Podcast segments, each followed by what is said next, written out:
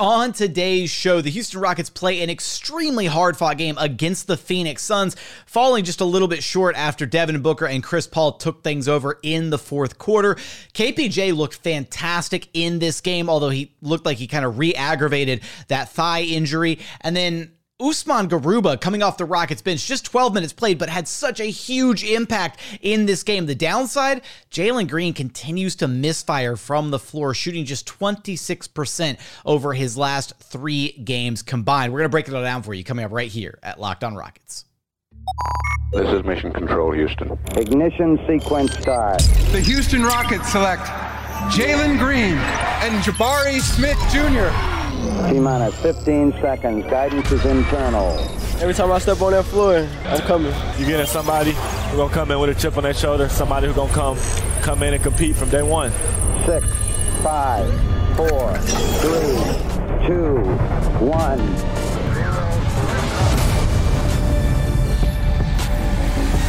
What's up, boys and girls, ghouls and goblins? Happy Halloween, and welcome to another edition of Locked On Rockets, your daily podcast home for everything Houston Rockets basketball. As always, I'm your host, Jackson Gatlin, native Houstonian and credentialed media member. I'm also the host of Locked On NBA Mondays, host of the State of the Rockets podcast, as well as Rockets Watch. Be sure to follow along on Twitter at JT Gatlin and the show, of course, at Locked On Rockets. Free and available wherever you get your podcasts, including YouTube, where you can help the show out a ton by commenting on the YouTube page. Just go comment anything on the page. Remember, Florida House, Florida Team, 40 algorithm. Go comment on the YouTube show. Now, today's episode is brought to you by Bet Online. Bet Online has covered the season with more props, odds, and lines than ever before. Bet Online. It's where the game starts. We're going to talk about the Rockets Suns game in today's episode. Kevin Porter Jr. with a fantastic looking game, although he kind of re-aggravated that that thigh injury of his thigh injury. Why is my voice cracking? God, it's like I'm going through puberty all over again.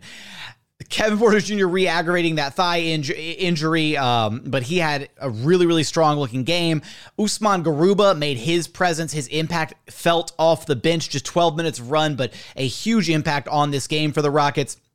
And then Jalen Green continues to struggle, uh, completely misfiring from the floor in this one, now down to just 26% shooting over the last handful of games. We're going to talk about all of that as well as some other, you know, loose ends, tidbits from this game. We may even take a look back at uh, a couple of the silver lining storylines from the albatross that was the Rockets Blazers game Friday night. Uh, unfortunately, had some stuff pop up over the weekend and wasn't able to get uh, a sixth show out, an extra podcast out to talk about that game. I don't usually like having to sandwich two game recap pods in in one episode. It, it feels it feels crowded and clunky. So uh, I didn't get a chance to do that one though. However, that game was kind of a train wreck, so maybe it isn't the worst thing in the world that I didn't have an entire podcast to talk about Rockets Blazers. Uh, this Rockets Suns game though, I mean this was a game where the Rocket, it was kind of like an ugly game from both teams. Like you look across the board and the Rockets shot just 43.7% from the floor, 32.4% from three. They managed to shoot 84.5% from the free throw line. So you like those numbers. But then on the Phoenix Suns side of things, they were significantly better from the actual floor, 53.6% shooting as a team, just 30% from three, though. The Suns, you know, had kind of a bad shooting night as well. Uh, at the free throw line, the Suns were 73.3%. They did match the Rockets. Uh, both teams had 22 made free throws. The Suns just had more free throw attempts overall. Uh, when you look at the, the, the flow of this game, it never really felt like the Suns were – that far ahead of the Rockets, right? Like they they took an 11 point lead at halftime and it was kind of like all right maybe the suns are getting ready to you know break things open in the third quarter. And then the rockets responded in a really big way in the top of the third quarter fighting their way back into this game really you know showing a lot of i guess heart right? Because you could have you know hung your head oh it's the phoenix suns they're gonna beat us anyways whatever. They didn't do that top of the third quarter, they had some hustle plays. Jae'Sean Tate bullied Chris Paul and stole an inbounds pass and like you know spotted up in the corner for three. Uh, just throughout the game, I mean, KPJ was was driving relentlessly in this game, getting to the free throw line at a really really high rate, matched his career high in free throw attempts this game with 14 attempts. He was 11 of 14 at the line. And he is actually going to be your locked on Rockets player of the game from this one because KPJ had a really fantastic game 26 points, 7 of 17 from the floor, 1 of 4 from 3.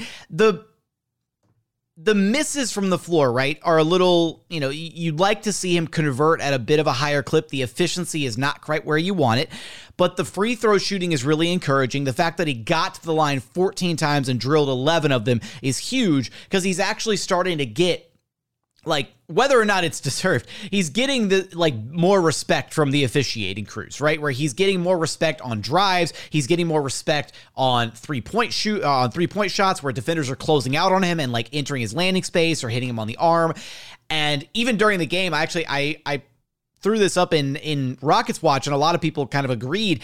I I wonder, right, if left-handed players are inherently better at drawing fouls from especially from three point land than traditional like than than right hand dominant players. Because right when you think about it when you're closing out on a guy if he's left-handed you're closing out on the side of him where his like his body is there right? Normally if you're a right-handed guy closing out on a right-handed shooter you're closing out with your right arm and it's the space that you're closing out in is empty but with a left-handed guy, you're uh, that space is occupied, and so suddenly you're closing out. So it made me think like back to all the fouls that we've seen James Harden draw over the years, all the fouls that we're starting to see Kevin Porter Jr. start to draw as a lefty.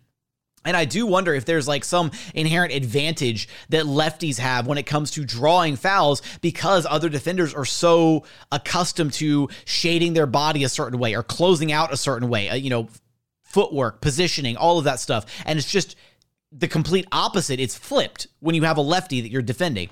So that was something that I thought of in the game that, that probably holds some water. I need to actually like look and see if there's been like research done about this or if people have investigated this before.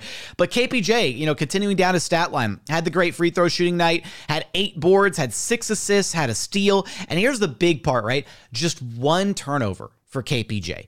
And it really did feel like in this game, the Rockets kind of came out of the gate and they made it a point to move the ball, right? After the catastrophe that was the uh, the the Trailblazers game, which I'll I'll admit they did a better job in that game as well about trying to move things around offensively, but they came out with purpose. They were swinging the ball side to side. They were getting downhill. They were generating quite a few solid looks in this game. Like Jabari had some good looks, Jalen had some good looks, Tate had good looks, Sengun had some good looks. Like most of everybody in this game got good overall looks.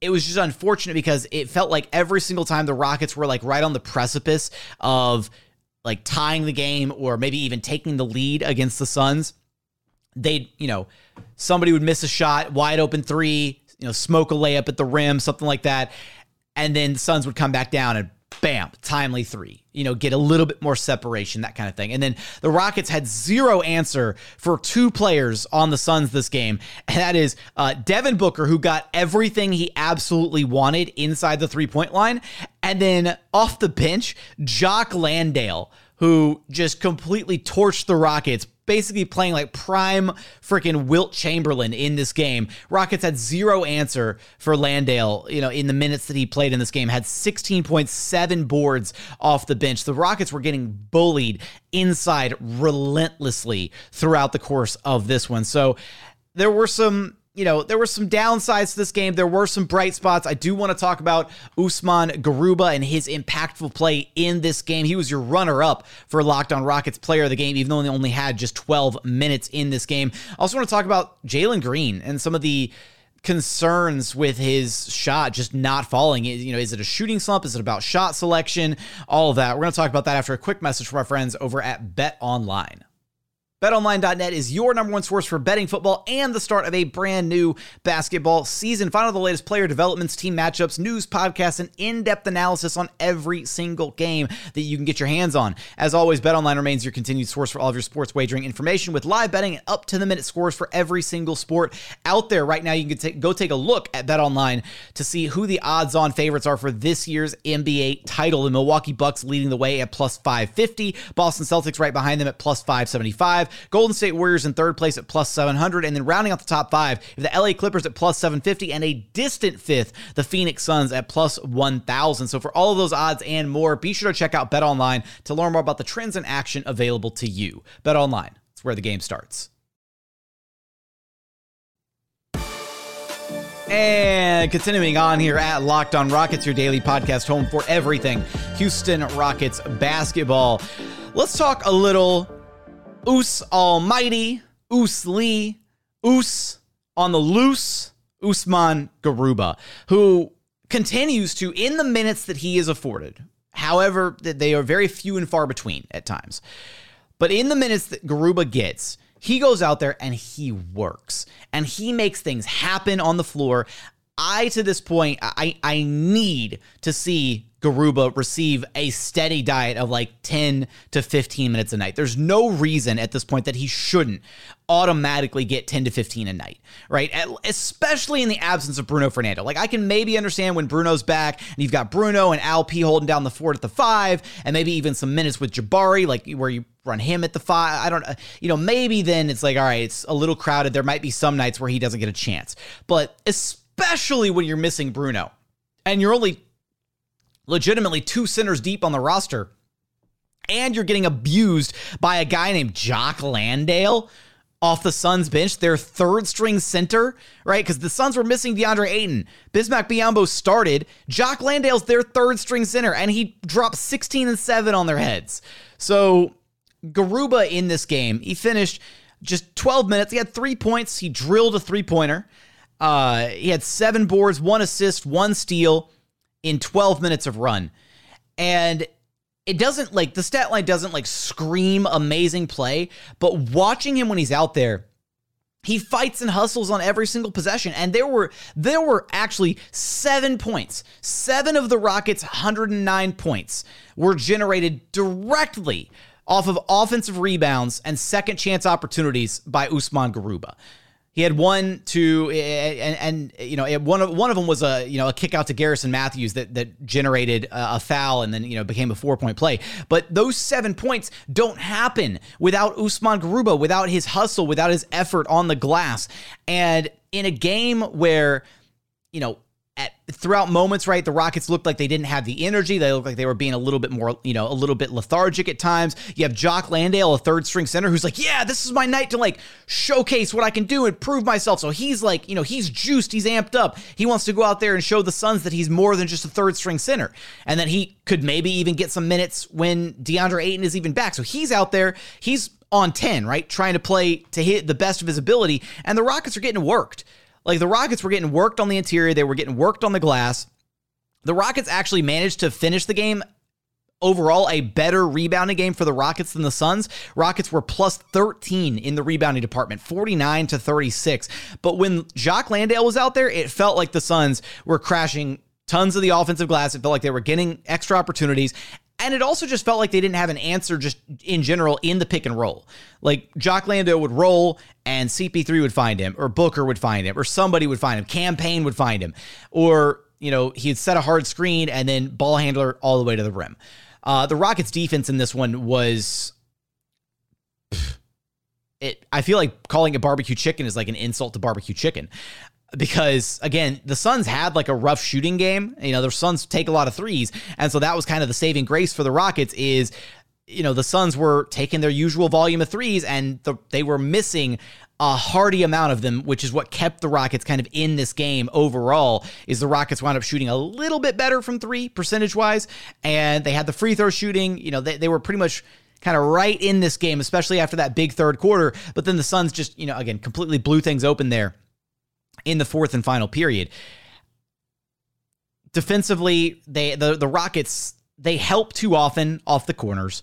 That's like the bit that's like their biggest cardinal sin defensively is the Rockets help off the off the corners and they give up corner threes. I feel like more than any team that we've watched this season through th- this handful of games for the Rockets, I feel like no other team gives up corner threes at the rate that the Rockets do. Um, they also like ignore you know defensive pr- principles like don't help off the strong side corner. So like the ball will be on the left side of the court and they'll have like somebody guarding the left the left corner and then the drive will happen and you'll see like somebody dig in from the left corner and like that's like a big a big NBA no no you don't help off the strong side corner. So there are some like just defensive principles that aren't being followed. And again, maybe you chalk that up to youth on the Rockets roster. Maybe you chalk that up to uh, lack of execution it feels like the Rockets have, especially when they've got like you know, Sengun or Bruno out there at the five, and then you've got Jabari at the four.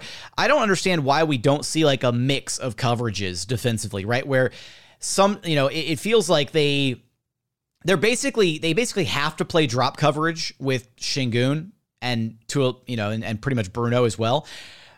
But then like one through four, like they should be switching everything. They should I mean, one through four, you've got size in your guards in KPJ and Jalen Green.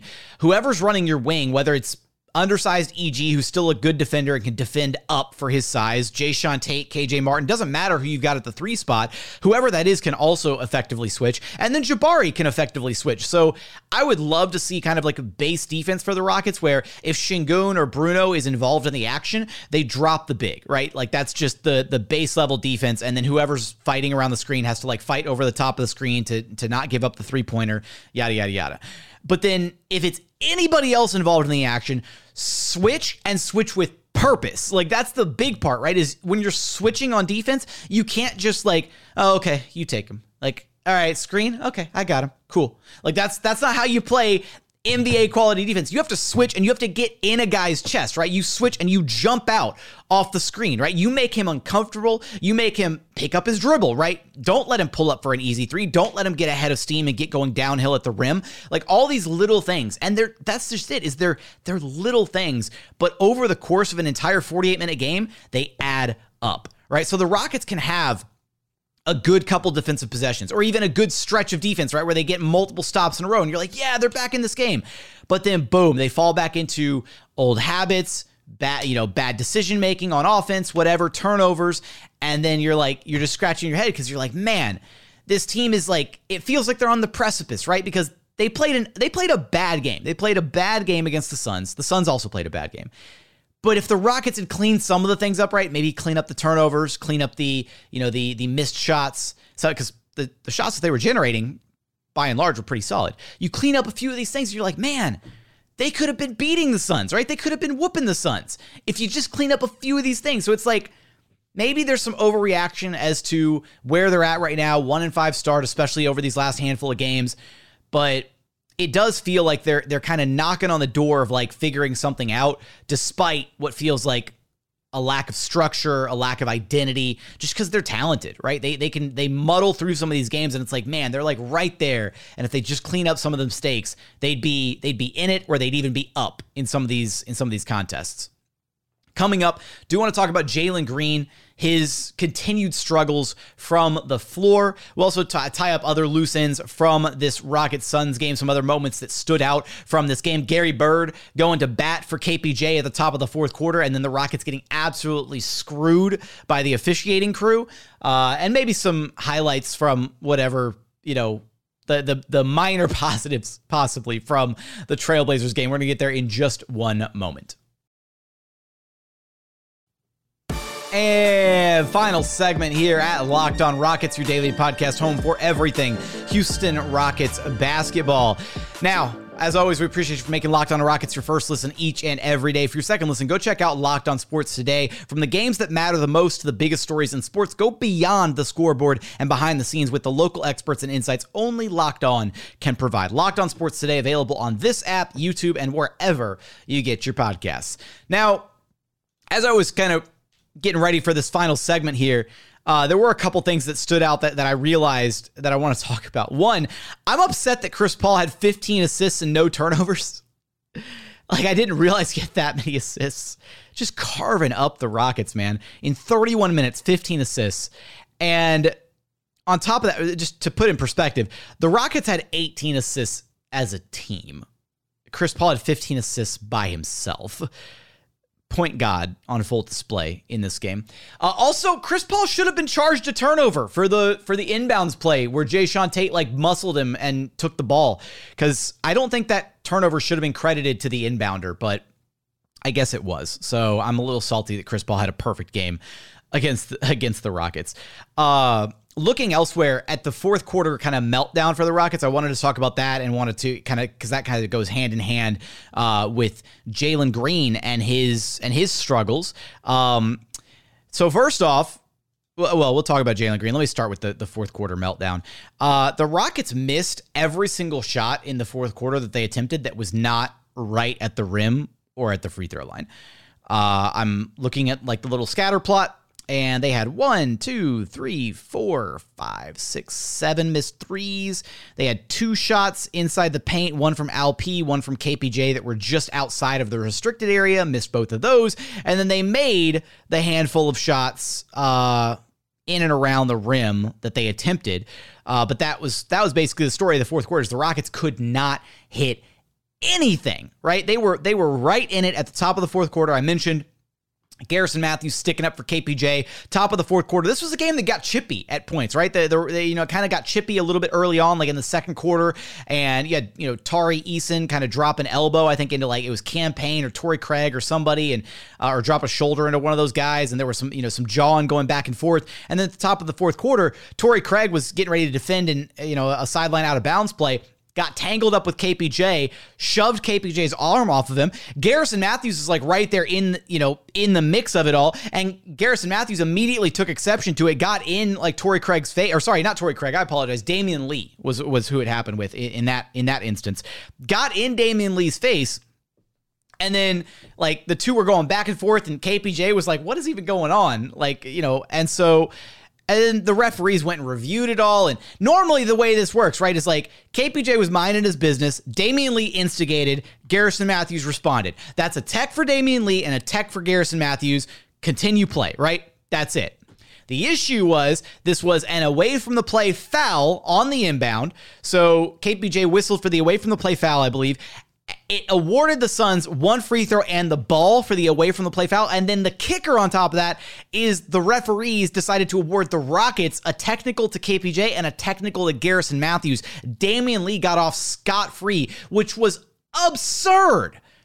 Like, how are you the one that initiated that and then you got off with nothing? Like, that's like me walking up to you and shoving you and then walking away. Like, what? What is that? That's ridiculous. So, that swung, you know, three points in the favor of the Suns on that singular possession. Uh, you know, put the Suns up, you know, a little bit of breathing room, right? 93 88, top of the fourth quarter. Rockets came down. KPJ made a bucket. Suns started, you know, they, they come back down. Cam Payne makes a bucket. And again, it was just, it was right there for the taking for the Rockets at the top of the fourth quarter. They just could not get any of their shots to fall in that final frame.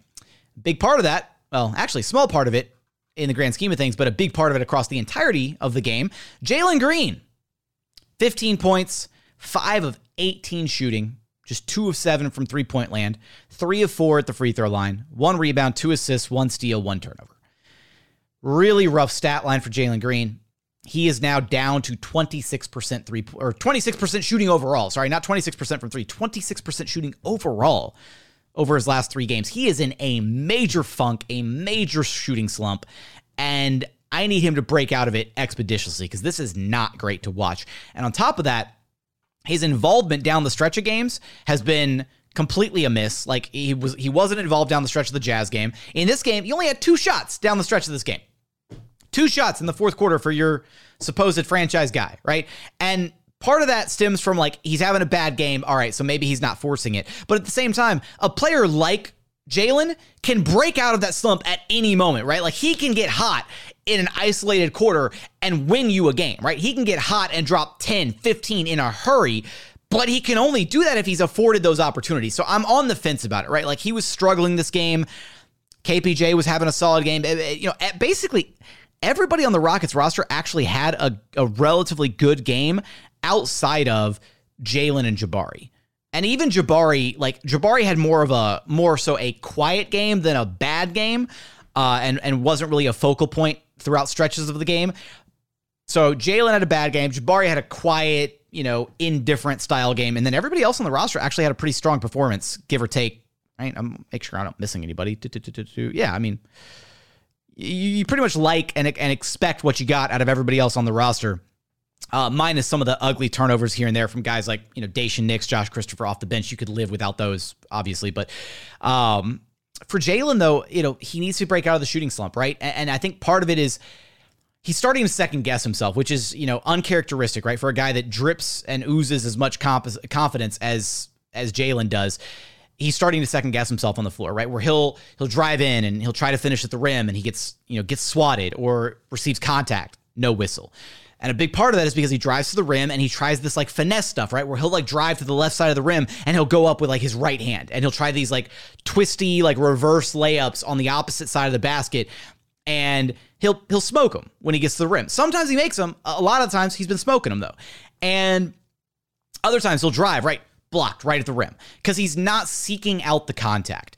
And here's the worst part is when Jalen does seek out the contact, he gets absolutely no respect from officials on his drives. Like it felt like this year might be different, like, you know, going through preseason, some of the early season games where it's like, oh, hey, like Jalen's actually getting whistles when he drives to the rim. That's nice. That'll really help him out, especially when his shot's not falling, because then he can just tuck his head down, drive to the rim hard, maybe get an and one, but at least get to the free throw line, see the ball through, go through the hoop a couple times, right? That helps out anybody who's struggling to, to shoot the ball. But Jalen can't even get that. Like he drove to the rim a couple times in this game and like, you know, landed, you know, bodied whatever and just doesn't get the respect from the officiating crew. And it's it's painful to see because you got to know like as a player, right? That messes with you mentally. Like you're not going to go in there seeking contact every single drive if you know you're not going to get the whistle. You're going to start trying to get creative and try to finish the shot without actually seeking out the contact, which isn't the right way to go about it because then you you deal with missing easy layups and it's just tough. It's tough right now to watch Jalen kind of going through this stretch.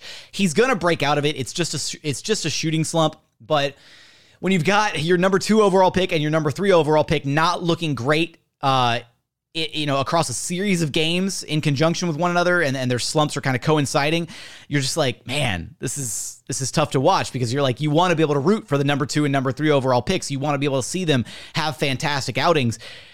Jalen's whole thing though is he'll break out of his shooting slump but he needs to get better with his decision making. Like there are times when he'll decide to elevate and he's got a defender right on his hip or contesting his jumper in the mid range. There's times when he ignores when like the defender's nowhere near him and he's got a wide open midi and he, he elects to drive all the way to the rim. And it's like, no, like elevate when you don't have the defender near you, drive in when the defender's on your hip. Like, I, you know, it, so some of the offensive decision making has been all over the place for Jalen, especially over these last handful of games, you know, coinciding with his shooting slump but he'll break out of the slump sooner rather than later. That I'm not super worried about. And I do think it would be beneficial for the Rockets to stop whatever this mess is without the the non-staggering of KPJ and Jalen Green because the Rockets had a lineup out there at one point that was what it was Daishen Nix, Garrison Matthews, Tari Eason, Garuba and KJ. I think like I just basically they had a they had a lineup out there. I I don't think Christopher was out there. It was early in the game, and Daishen was the only ball handler.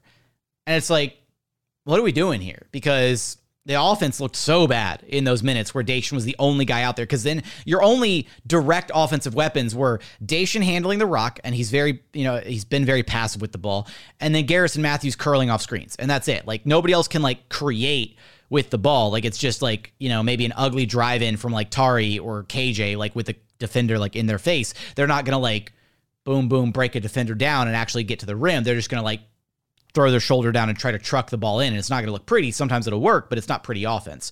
So I need desperately to be done with that.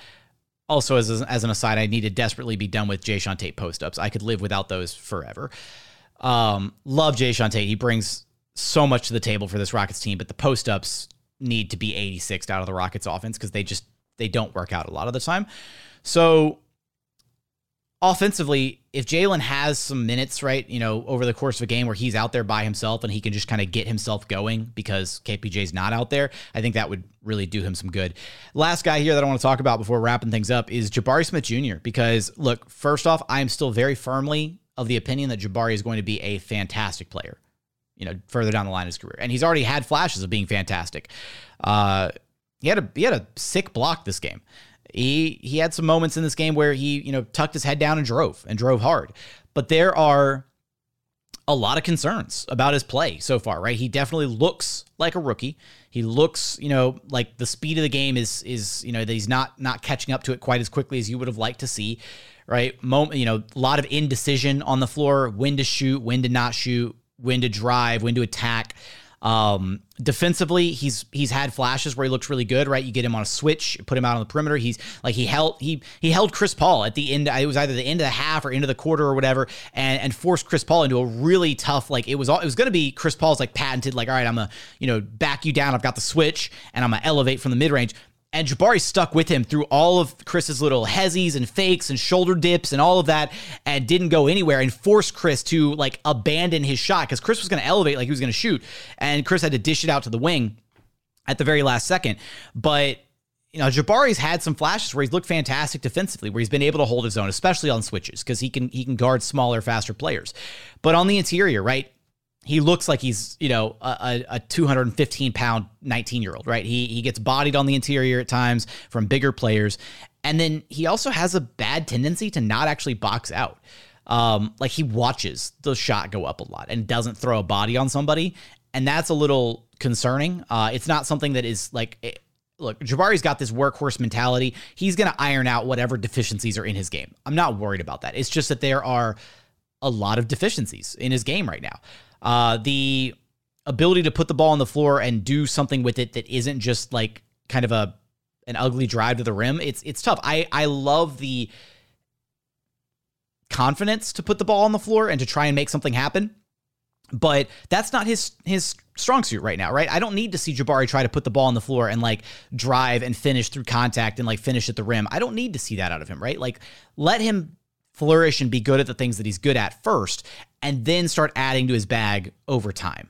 Uh, so, you know, and it just feels like the Rockets, you know, by and large, offensively, aren't doing a good enough job of putting Jabari and even to a lesser extent Jalen Green, because Jalen can like orchestrate his own offense, get his own shot, whatever.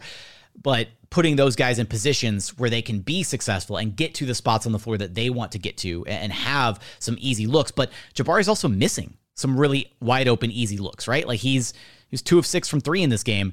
He had some very wide open, easy shots that he just smoked. And so that's going to be like, you know, a concern until he can get that, that three point percentage up to an area where we're like, all right, this is the Jabari that we wanted to see, right? Shooting 40%, give or take from three. He's been hovering around, I don't know what it is after this game. I should have looked it up, but, you know, he was hovering around league average, you know, 35 and a half, 36%, which, like, again, that's, that's, good. That's league average. But for Jabari, that's bad because we're like, we're expecting, you know, a lot more. We're expecting three or four percentage points higher from three. But he had that. He's, you know, he has, he's had opportunities at the rim that he hasn't been able to convert. Um, he had one where like KP, KPJ drove it in. Shovel pass off to Jabari, and Jabari just you know tries to go up with it, and he he gets the ball stripped, right? Because he doesn't he doesn't have those like those strong hands to like just rip through an arm and like finish strong at the rim. So there are some concerns with Jabari. Um, he is not a bust. Do not take it that way. Still very much Jabari Jungle, whatever you want to label it. Like I'm, you know, I, I, still very much believe in him. But these are just this is just the reality of the situation. Like he's there are some things that need to be ironed out and worked on in his game, and the Rockets are going to work on those things. So with that, that's all I got. I'm not gonna I'm not gonna revisit the the Trailblazers game. That was kind of a dumpster fire game, and I, the the positive storylines were kind of few and far between in that one. So I will just leave that one be. Uh, Daishen Nix did go three of four in that game against the Trailblazers. So, like, that was one of the positives from that game. But with that, that's going to do it for today's episode. As always, appreciate you for checking out the show. If you haven't done so yet, consider subscribing wherever you listen to your podcast. That's Apple, Spotify, Google, Audacy app, free and available wherever you listen to your podcast. We're also on YouTube. Just go to YouTube, search Locked on Rockets. Be sure to like, comment, and subscribe. What was your favorite part? What was your takeaway from this Rockets Suns game? What would you have liked to see be done differently lineup wise in this game? I talked about the lineups there for a little bit. Let me know in the YouTube comments. Do read each and every one of those every single day. But as always, thank you so much for watching. Thank you so much for listening. We look forward to having you back right here at Locked on Rockets, your daily podcast home for everything Houston Rockets basketball.